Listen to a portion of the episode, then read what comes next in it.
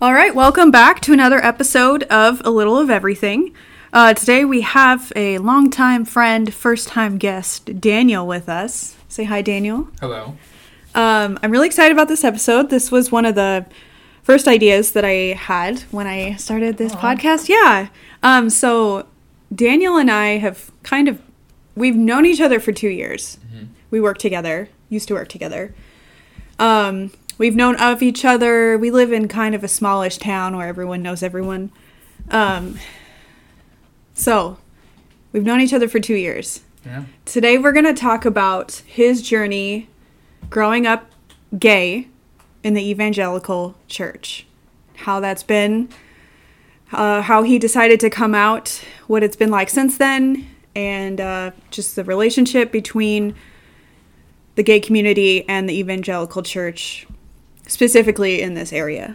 So, Daniel, tell us about your family, the church you grew up in, just a basic foundation of who you are. All right.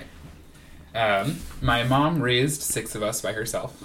When I was 6 years old, we left my dad and lived with my grandma for a little bit, and then eventually moved out on, I say our own, but my mom moved out. Yeah. I have three older sisters, and I had an older brother who passed away when he was 13. He had cerebral palsy. And then I have a younger brother. Oop. Yeah. Do you want to say, like, the name of the church? Or if you're comfortable, yeah. You can say it. We grew up going to Grace Community Church out in Gresham. Sorry, I'm drinking chai, and it's, like, making my tongue a little weird. My father-in-law calls it the church formerly known as Grace. Oh. So, yeah. Yeah, we started going there shortly after we left my dad. And my mom and sister still attend there regularly. But, yeah. When did you first have inklings that you were attracted to men or boys at the time? When I was 12. Really? Yes. Was it a progressive, like, kind of a feeling, or was it like you just knew? I didn't know what it was. Yeah. This is stupid, but the thing that I, like, the landmark thing that I remember. Yeah. Is looking at the statue of David and being like, oh. Oh, he blessed. Yeah. And that was on, like, some, like, kids Wikipedia thing that existed when I was 12. It doesn't exist anymore. But that's when that's like the moment in time that I can look back on and be mm-hmm. like, oh, that was different. Yeah. But at the time, I didn't know that what I was feeling was that I was gay. Right. I just knew that I was attracted to men or the male. The D. Vitamin D. Yeah. The male anatomy. Yes. The male physique. Physique. I like that word. Okay. So you're 12 years old, and you keep growing up, and you are having these feelings and worried. Or were you worried? Were you stressed? At times I was. Yeah. The more clarity that you knew what was happening. Yeah. The more I realized what was going on, the more worry and anxiety piled on. Yeah. Growing up in the church, I heard all the time that marriage is one man and one woman. And I was just like, that's how it is. And this is just going to blow over. It's because I didn't have a dad. And I want that, like, male affection. And that's where that's coming from. So I actually went through a class when I was in junior high at my church, which is weird to think about. Like, the other men in that class. And then there's a junior high boy sitting there. Right. But was it about homosexuality? No, it was about being a man of God. What does that even mean? What was it? There was, Authentic Manhood was the name of it. And it was just talking about what the role of a husband is in the family in regards to the Bible and the church. And how, as men, there are things that get in our way. And one of them can be what they called the father wound. And that was, like, a chapter of the book that we read through. And so I was like, this is it. This is going to, like, I'm going to go through this. I'm going to fix everything. I'm not going to be gay anymore, and it's going to be great. And I did. I went through the chapter. I went through the emotions of not having a dad and worked through and, like, actually forgave him, which is interesting that as a 12-year-old that I was able to forgive my dad for all the crap. Yeah. But then nothing changed. And I was like, oh no. This was supposed to fix it. Yeah. And so I just stuffed it away and assumed that because I was trying and I was following what God was telling me to do and everything, that it would just blow over and one day I could fulfill what the role of a man was, is to marry a wife and be the head of the household and have kids and provide for all of that. It did. It did. Spoiler alert. I just, the whole, like, wounded, the father wound just is such an oversimplified formula, I think, that it's, I don't know. It really bothers me. It just bothers me because that's, it's, they say it's a one case fits all kind of thing. Like, oh, you are gay because of this and you do this and you're better. And then when it doesn't work, surprise, people feel like shit about it. Yeah. To be fair, it was no one in that class that said that. No. That was something that I told myself. But I know that it is a common theory among the evangelical church that that is why. Yeah. So. Yeah. I had a friend who was sexually abused as a child and then grew up and had feelings for the same sex, and everyone in the church was like, oh, it's obviously because she was abused, like, obviously. And it was just so frustrating for her because she never really felt heard. Like, people just put the label, like, oh, she was abused and that's why, instead of actually hearing what she felt and what she was going through. So anyway. Which, even if that was the reason, it is not okay to parade that around. Right. Someone else's trauma. It's not, you can't just throw that out. Yeah. That's not okay. People use it to make themselves feel better by saying, right, I have that person figured out because they're broken, kind of thing. And that's not the way it works. So, being a teenager, what was going through your mind? It's good. That depends on, like, the day. You had to be the head of the household. Kind of. Yeah, unofficially. I was the oldest boy in the family. Yeah. Oldest man in the house. And just with my natural tendencies, I took on a lot of responsibilities that weren't mine to carry. Yeah. Which did some good in me, but it was also, it made things difficult. Yeah. Trying to grow up faster than I should have. Yeah. In regards to my sexuality, there were periods where it would, like, disappear, kind of, and it wouldn't be a problem. And I could kind of ignore it. And I would use those times to be in, like, I'm following God, I'm doing what's right, and that's why it's a way. And then out of nowhere, it would just, like, crap back up. And in that time, I wasn't attracted to women. Yeah. It's just that I wasn't noticing. So I have a 6-month-old puppy, or a 2-month-old puppy, and she is a little restless right now. Come here, baby.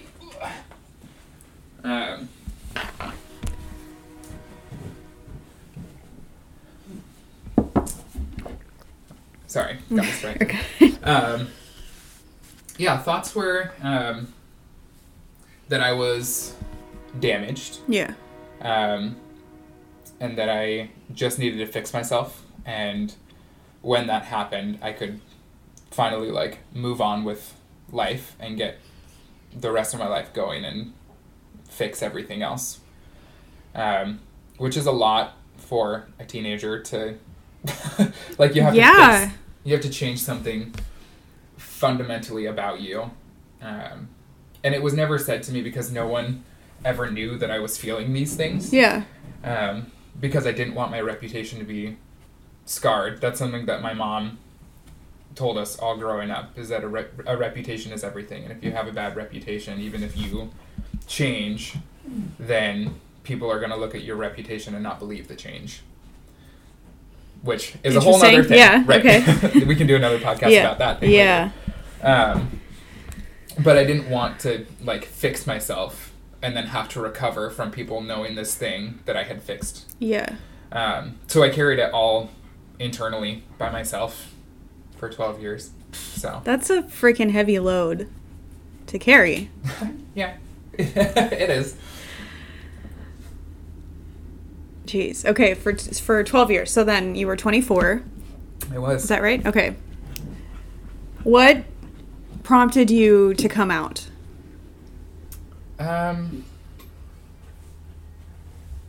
I realized that it wasn't going away. And I started working at a job that I really loved. And I... With me. With Becca. And I started... I went in with high expectations and goals for myself, and I started to meet those. And I was like, oh, wow, like I can actually do things. Yeah. You feel capable. Yeah. Our job does that. Yes. I really like it. When you have a good manager, it does. Ooh. Which we did. Yes. Yes. Daniel promoted and transferred elsewhere. I did. So we used to work together. I still work at that same place. So... Anyway, carry on. Just for clarification. Carry on. Yeah, so I started to kind of like stand on my own two feet and realized that life wasn't going to wait for me to figure stuff out. Yeah. And so I had, in high school, I had dated, I don't know if you can even call it that. I had dated a girl for 3 months and we never kissed. Because I was not interested. But I just figured it's because she wasn't the right girl, and that's why there was no attraction there. Yeah, yeah. So in the year that I had started working, I tried to, like, go on a few dates with 2 different girls. I went on 2 with one of them. I forgot about that. And realized that there was no attraction there. Yeah. I was like, oh, well, it's not this one. Yeah. Time to move on. And I thought that it was this other one.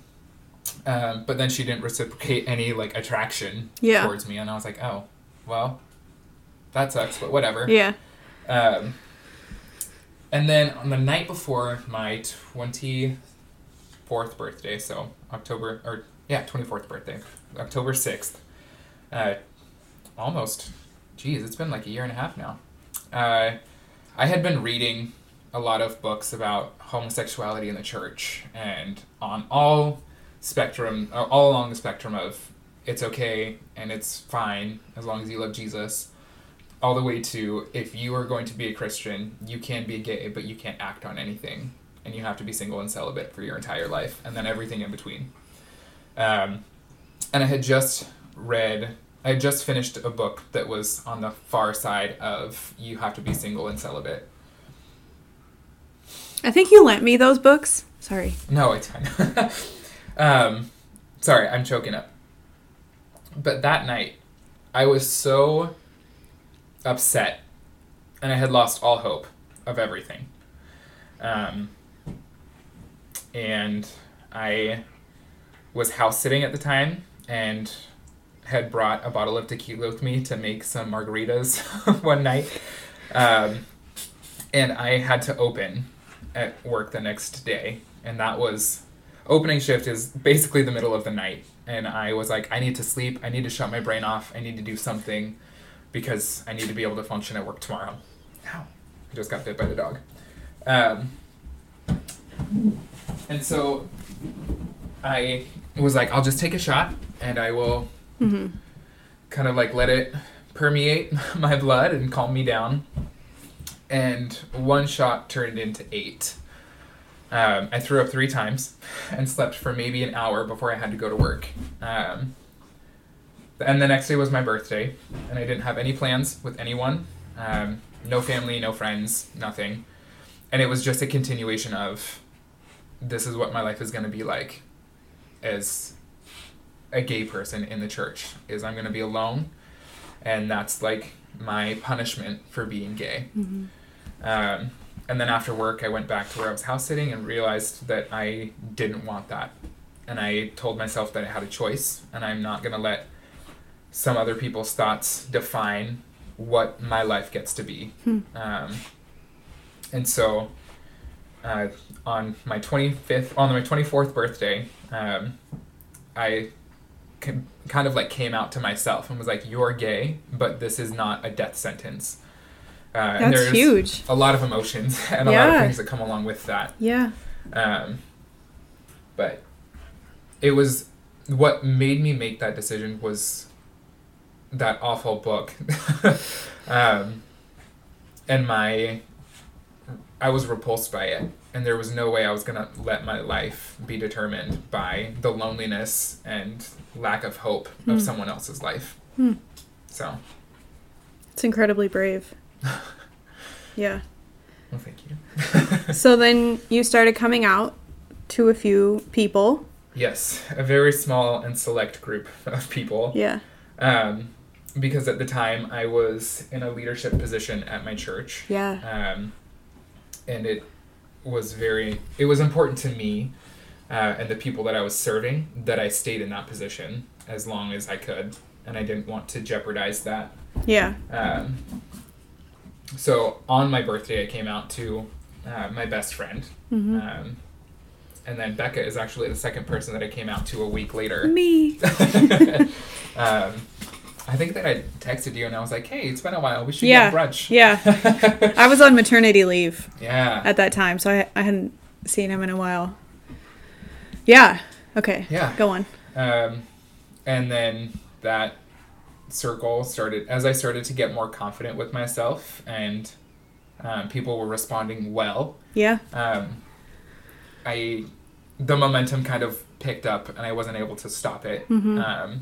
And so I figured that I should tell the people in my life that it's important and were kind of sensitive things that if they had heard it from someone else before I got the chance to tell them, then it would have caused more damage. Right.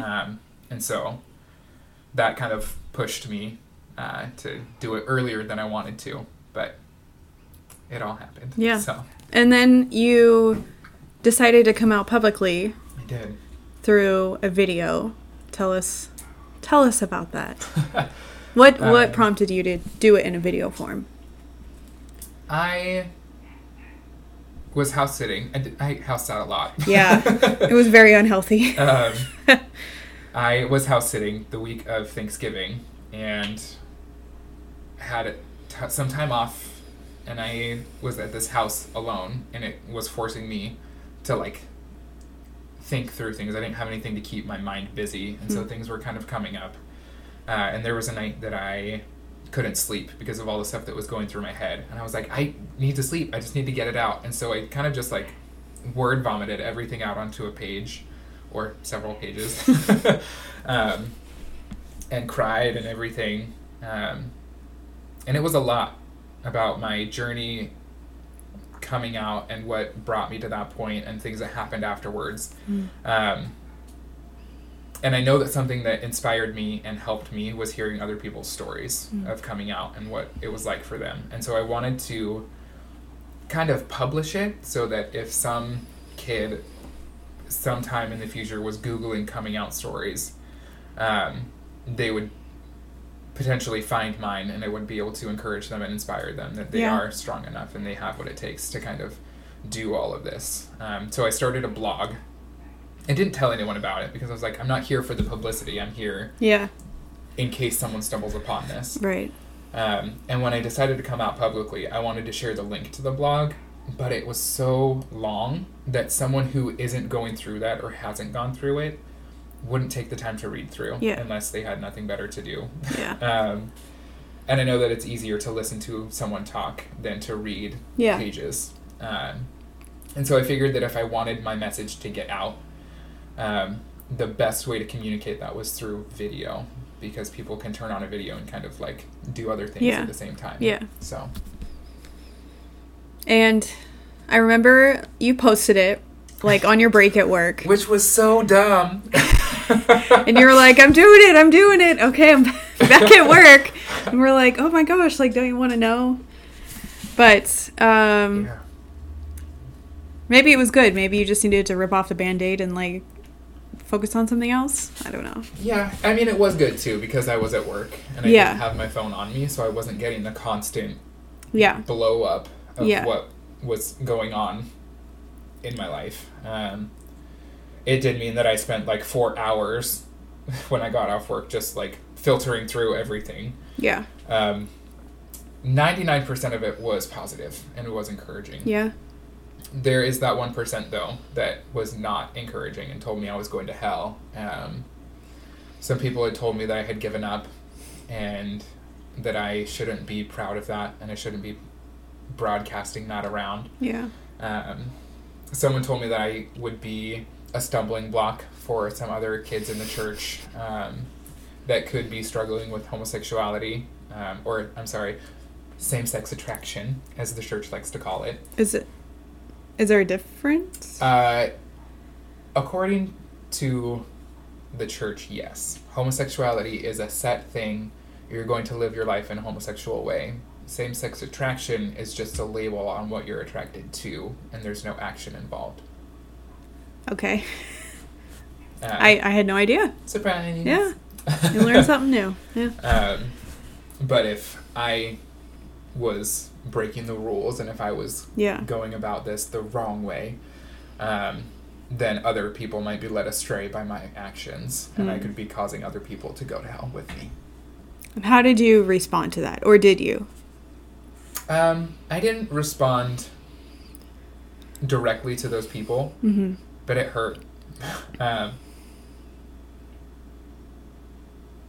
Some of them were people that I had looked up to in the church. And a lot of them were people that that knew my family and knew, I don't know, they just, like, knew all of us. They were family friends, and to have those kinds of people say things like you're going to hell, and the worst part about it is people were saying it because they were trying to make them, I don't know what they were trying to do, but a lot of it was like, hey, I love you too much to let you go down this path of sin. And, like, I love you unconditionally, but if you do this, you're going against God's will, which is not unconditionally. Yeah, yeah. And so it was like people were trying to smooth over the fact that they were being so cruel by using the church and using God as their reasoning for saying these horrible things to me. Were you surprised that you got negative feedback? I actually was fully prepared for it. Yeah. I was more surprised by the amount of support that I got than I was by the amount of hatred that I got and lack of understanding from people. Yeah. Wow. So, that was about 1.5 years ago. It was. How are you now? I am extremely well. Good. What's changed? Well, physically, I lost 100 pounds after I came out. Yeah, you did. And people ask me all the time, like, what did you do differently? And there's a little bit of, like, self-care that I've put into it. Yeah. I wouldn't say that I'm significantly more active. I am somewhat more active, but it's not like a strict routine that I follow. Yeah. I still eat crap food too, so, like, it's not even that. But because I don't hate myself at my core anymore, there's a lot of things that have just kind of, like, fallen off to the side of things that were so big in my life.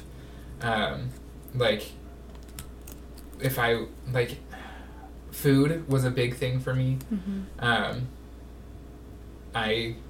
If I was stressed out, I would, like, eat something sweet or something that would make me feel better. Yeah. And the things that stressed me out only stressed me out so much because everything inside was already at the boiling point. Yeah. Yeah. And so those little things that affected me so much don't affect me anymore. And so they have less control over my life. Yeah. And I think that being genuinely happier, too, has some kind of chemical, scientific something along with it. Yeah. That your body just reacts to. So. Yeah. Wow. I am, because of, like I said, all of that stuff not being such a big thing, I am more genuinely happy. I have more patience for people and more patience for my job. Just because it's not, I'm not so filled with hatred for myself that I have room to store some other things that don't need to be so big. I, like Becca said, I got promoted. Like twice. Twice. Since we met, yeah. I came out publicly in January of 2017. So I came out to myself in October, and then publicly came out in January. Okay. Which I wanted to wait until the end of summer. Yeah. But that wasn't a thing. And in March, I got promoted, and I bought my first, like, new car. I had moved out in December. And from there, life just kind of, like, took off. Daniel had the biggest glow up I've ever seen. Like, your style has changed, like how you dress yourself, how you present yourself. Like he said, he bought a car, he moved out, switched kind of jobs, locations. That's like, you're still you, but you're just a much happier version of you. It's like you took all the best parts and, like, I don't know, ran with it. It was really cool to see that. And he looks so good. Daniel's so handsome. Oh my gosh, you are. Thank you. You don't hear that? Oh my gosh. No. Daniel's very handsome. Well, shucks. I also, 6 months ago, so in July, got my first official boyfriend. So that's different about me, too. Yeah. Yeah. Things are going really well with him. What's his name? This is so obnoxious, but his name is Dan. Dan and Daniel. He likes to refer to us as the double Ds. Oh, I like that. Yeah. You don't like that? I like it for people that I know. Okay. But when it's just random people on the street and we tell each other our names and he goes, yeah, we're the double Ds. I'm like, can we filter a little bit more for to strangers, please? But that's amazing. Too bad. Yeah. We have a puppy together. Her name is Raya. She's a Great Pyrenees Alaskan Husky mix. And yes. She's the most precious thing ever. Awesome. So. Well, we're just about out of time, but before we wrap up, I just want to ask you, what's one thing you wish someone, if to people who are contemplating coming out, are in that dark place, what's one thing you want to say to them? Just one? Or a few. Something, the most powerful thing to me is actually something, getting choked up again, is something that you said to me, and have said to me a few times. And that's just confirming that you're brave. And you are strong, and you have what it takes to do this. Your happiness is not dependent on other people's views or other people's thoughts of the way you should live your life. You are the only person that gets to decide that, and you have what it takes to make that happen. Mm-hmm. That was, like, the biggest thing to me. And even to this day, when people tell me that I'm brave, it, like, chokes me up because it never feels like it. Because there's so much hate, it just feels like you're getting beaten down all the time. And for someone to validate that does wonders. So if you're listening to this and you have come out, or you're contemplating coming out, or you're in the midst of coming out, or whatever spot you're in, you have what it takes. And you have people in your life like Becca that can empower you and can be there for you. You just have to reach out and trust that someone will take hold. Mm-hmm. Well said. Well said. Well, thank you so much for being here today. Thank you. I'm going to do a little plug for my blog too. Please do it. Okay. It's not updated ever. I think there's 4 posts, but it's on blogger.com because that's free. And it's called Couch Cushion Contemplations. I like that. I'm going to write it down. And that's because all of the time that I had spent writing for my blog was done while I was house sitting on other people's couches and had like no other thing to do with my time than to process. So it's Blogster? Blogger. Like Frogger. Oh. With a blog. All right. Well, go check out Daniel's blog. Yeah. Read up and hit subscribe to me. Do it. And subscribe to Daniel. If you can. Yeah, anyway. All right. Thank you guys so much for listening. We love all of you. And until next time.